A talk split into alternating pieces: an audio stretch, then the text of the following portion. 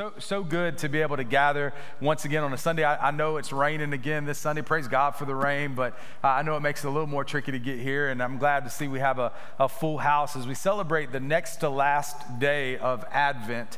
Um, we've already pre recorded the Christmas Day sermon, which you can just press play on on Christmas Sunday. And uh, what we're going to talk about that day is the Christ candle. So that's the, uh, the bigger candle in the back. But we've dealt so far with hope, peace, joy and today is love.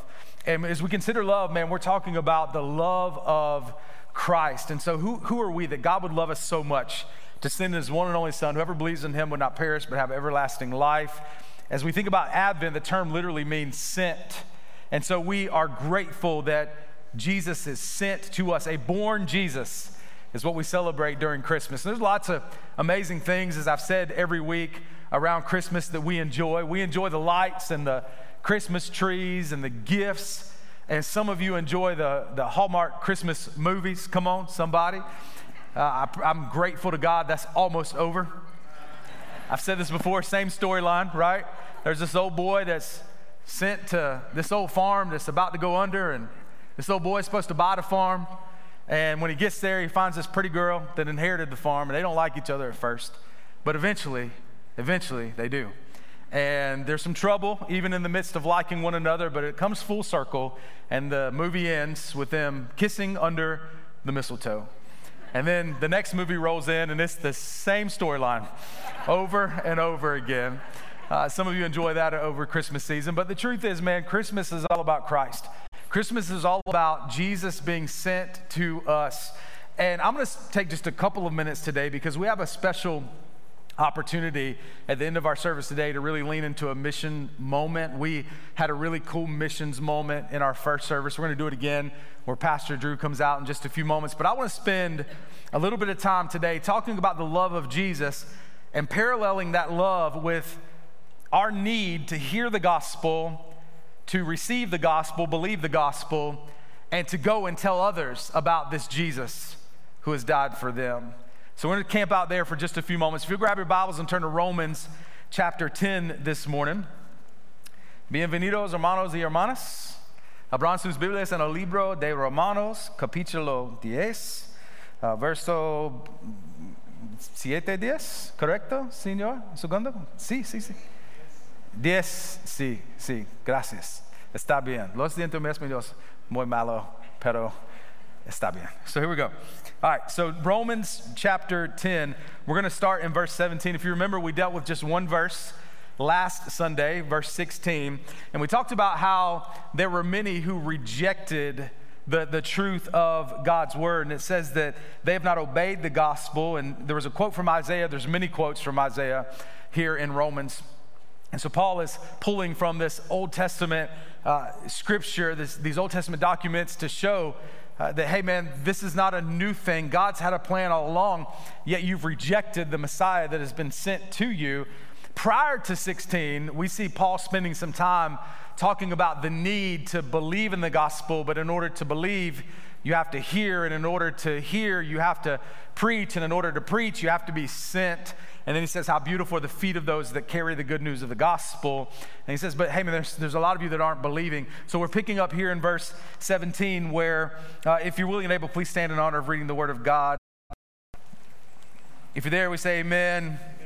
It says this in verse 17 So faith comes from hearing, and hearing through the word of Christ. But I, I ask, have they not heard? Indeed, they have. For, again, here's a quote here from Isaiah their voice has gone out to all the earth their words to the ends of the world, but I ask, did Israel not understand? First, Moses, this is Deuteronomy, says, I will make you jealous of those who are not a nation with a foolish nation. I will make you angry. We'll talk about that in just a moment. Verse 20, then Isaiah is so bold to say, I've been found by those who did not seek me. I've shown myself to those who did not ask for me.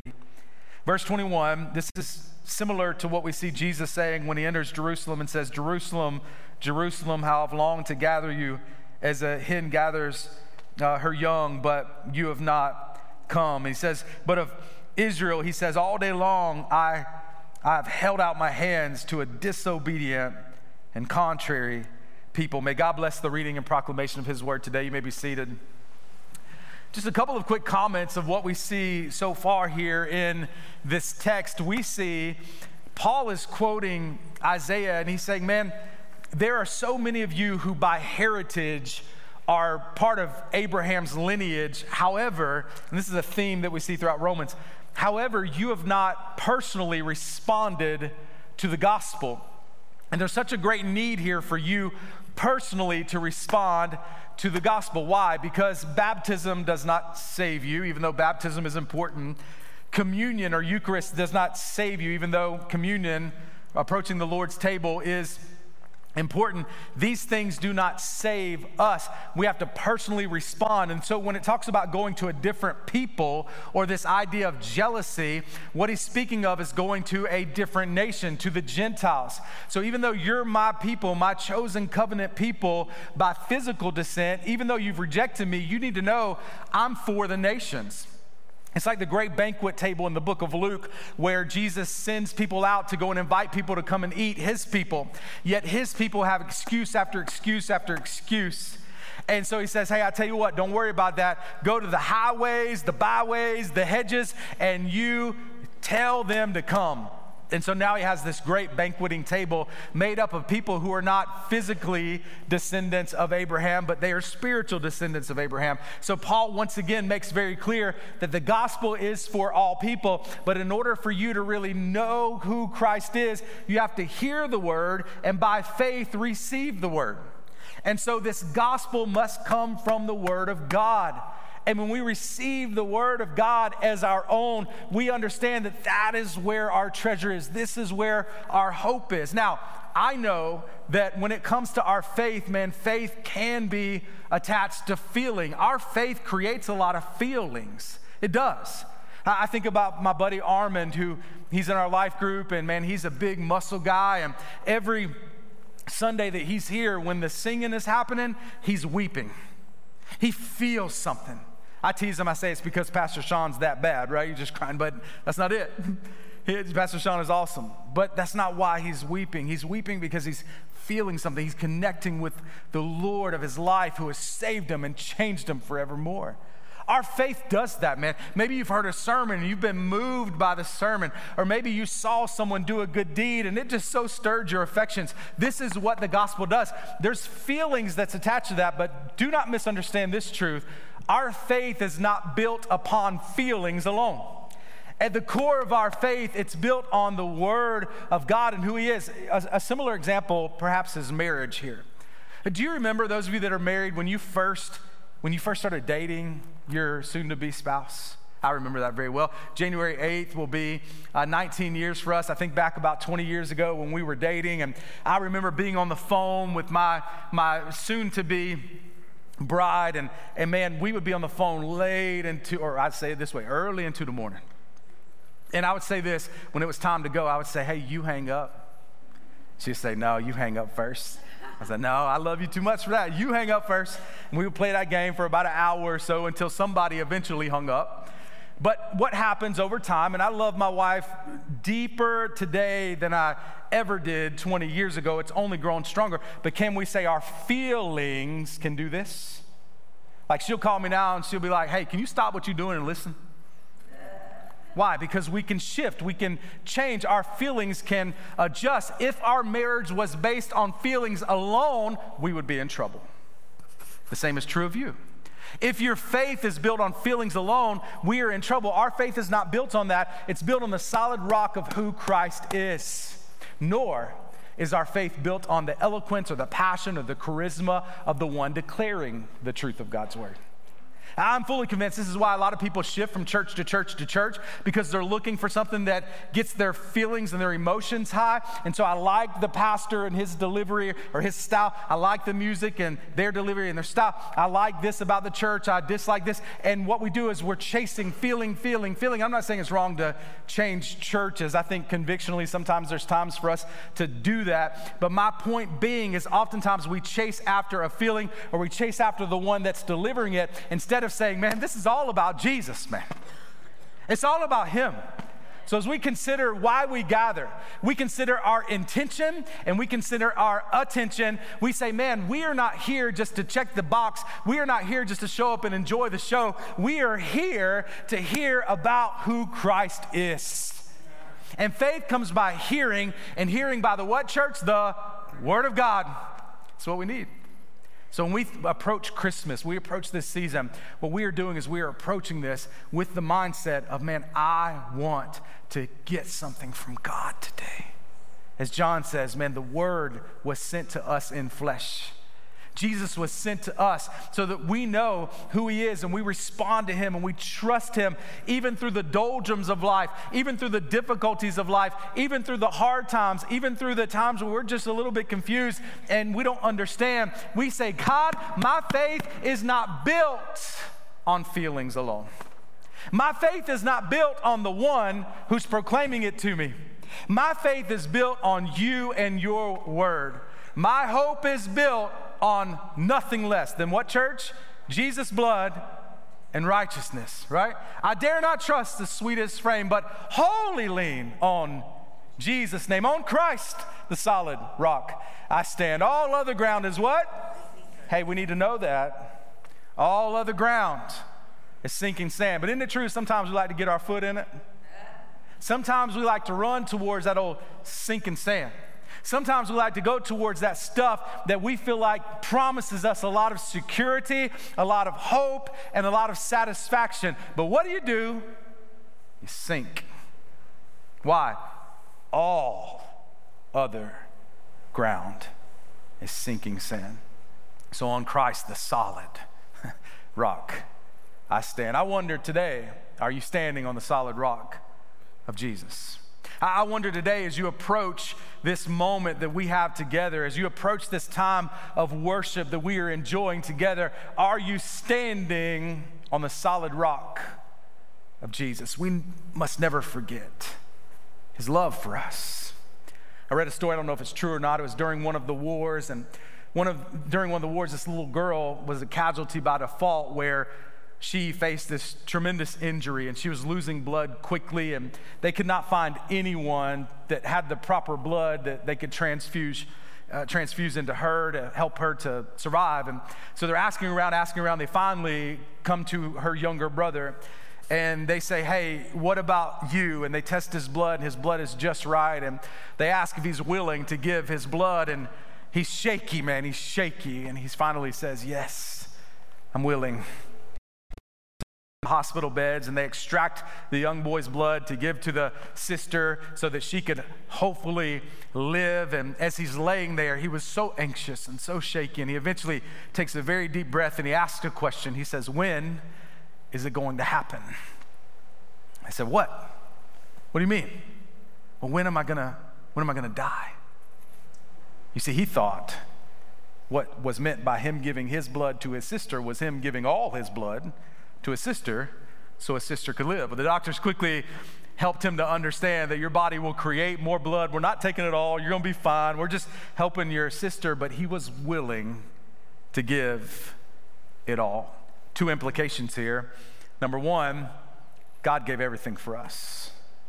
Jesus, the one who knew no sin, became sin on our behalf that we might become the righteousness of God. So here's what happened He became not his sin, but mine, past, present, the ones I haven't gotten to yet. He died for those, He purchased those, He, he has atoned for those. Not only that, He has given me the righteousness of God. So now when God sees me, He doesn't see a sin sick sinner, He sees one that is covered by the precious blood of Jesus. This is the gospel. So, that's the first implication. The second one is are you willing to give it all? Have you came to a place in your life where you have said, you can have it all. Here's my life, God. Again, I, I think Christmas is one of my favorite holidays. I enjoy Christmas Eve services. I enjoy time with family most of the time. And by that I mean extended family. Most of them are all right. You know what I'm saying? Otherwise, I'm in the woods and I, I'll see y'all later. So, anyway, um, I enjoy all of that. But man, the thing that I love about this time of year is our brains are thinking a little bit differently. We have this tendency to hyper focus a little bit around Christmas. Big things look bigger, right? They're magnified because we're in this season where we're feeling family, and then for others, there's like this season of loss, and so that can be magnified either in the good or the negative. There's just a lot of emotions around it. I would say this to you if you want the best Christmas you could ever have, man, receive the Word of God. And this is not just for the unbeliever. However, that is certainly half of what I want to talk about today. If you look at verse 21, he says of Israel, All day long I've held up my hands to a disobedient and contrary people. There's certainly an implication here of, man, there, there are people out there who have heard the word, heard the word, heard the word year after year after year, and their lives have not been changed. So, as I think about Christmas, I think about the people that God, in His kindness, has allowed me to witness their life being transformed. Let me give you a couple of examples. I met a deacon who was 77 years old whenever he declared that he needed to give his life to Jesus. Imagine that for a moment. A deacon, 77 years old, stands up in his church after a sermon and says, I've heard the word but I've not re- responded to the word. I've responded in my actions. I've gone through the rite, the ritual, the culture of church, but I need Jesus, man. Wow. I remember Mr. Junior. He uh, was one of my deacons at my previous church, and I was hanging out with Mr. Junior, and he said, Can I tell you a story, Pastor? I said, Mr. Junior, please. Mr. Junior's a, a tree man. He loves pine trees. He's got acres and acres of pine trees. I mean, he's got 12, 14,000 acres of pine trees. You harvest pine trees about every 18 to 20 years, and man, we can cruise that timber all week long, and he's cutting every year. That's how many pine trees he's got. Very successful, big time tree man. Also has a big cattle ranch. Mr. Junior's pretty cool, pretty cool fella. Um, he said, I want to talk to you. I said, okay. He said, I want to tell you something that happened to me when I was 33 years old. I said, Well, tell me, Mr. Junior. He said, I was out on visitation. He said, You see, our church used to do that where we'd get a visitor card, and then we'd show up at their house and we'd go in and we'd share the gospel and all that kind of stuff. So I was out with our pastor, and we knocked on somebody's door. We went in, and he said, I've been a deacon, I've been a stand up man our whole life, you know, very involved in the church, serving the church. He said, We was out on this visit, knocked on the door, they opened the door. Our pastor started sharing the gospel with this, this family. And as he was in the middle of sharing the gospel, he got to this point where it says, Jesus, it's very personal. Jesus died for your sins. He said, Man, I ran out the house. He said, I got in the truck. I said, well, What happened, Mr. Junior? He said, The pastor came back in. He asked me the same thing. He said, You sick? What's wrong with you? Junior, you okay? He said, Pastor, I don't think I'm okay. He said, Well, what do you mean? He said, When you were sharing the gospel with that family, I realized that me personally, I never responded to the gospel. He said, I need to get saved, I believe, Pastor. He said, Well, you're going to be a deacon. I think that's a good idea. So they got, he got saved, man. And, you know, a lot of times you think the whole church is going to come against you. Like, who? Man, you've been playing this game. He said, the whole church rallied around me. And when I was there, he was an older man, and he was serving as a deacon.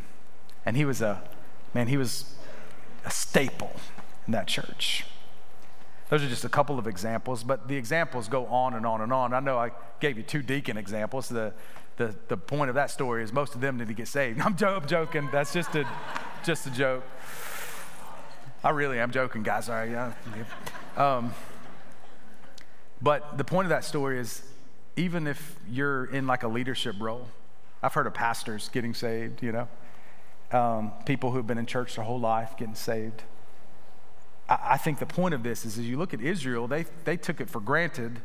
Oh, God's chosen people, physical descent. We've got all that we need. We've got, man, the way that, that we function is by nature uh, evidence of God's people. But Paul is saying, nah, man, I was one of you. My name was Saul. And it wasn't until God got my attention that I realized that I needed to hear the word of God and respond in faith.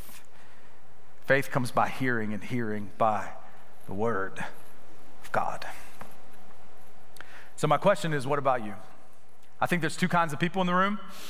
I think you've got on one side, there's some folks here that, man, you are the examples that I just gave. You are someone that's been to church, maybe it's even your first time, but you've never responded to the gospel, and today God is saying, Come, come to me.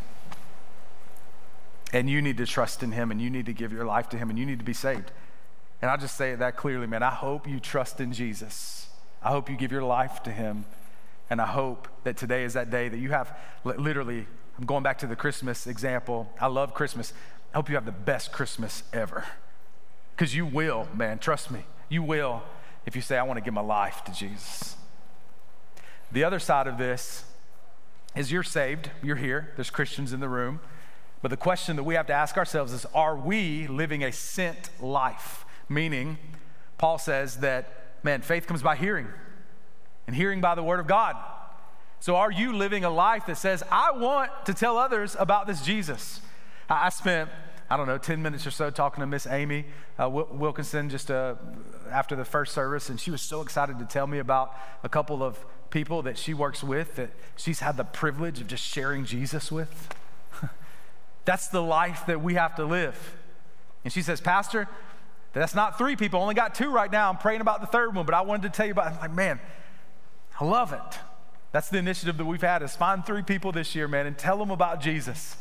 Are you living a sent life? We are called to fan the flame of missionaries and people who are giving their life to serve in their Jerusalem, Judea, Samaria, and ends of the earth. We're called to assist them, encourage them, help them in your life groups. By the way, if you're not in a life group, get in one. In your life group, starting in January, you will have a missionary family assigned to you that you're going to pray for, encourage, love on, care for.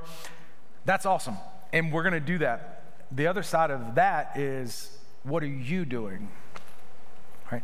Like, as Miss Amy shared, who, who are your people at work or in your home or in your neighborhood that you need to share the good news of the gospel so that they can hear and so that they can believe in faith? Remember, Jesus came for all peoples, all peoples. There's not a certain grouping of here's what they look like. Like the thing that we love to say here is we're not going to be the church for everyone because there's lots of great churches around and we don't have the room and we you know, like we're not going to be the church for everyone but our goal is to be a church for anyone.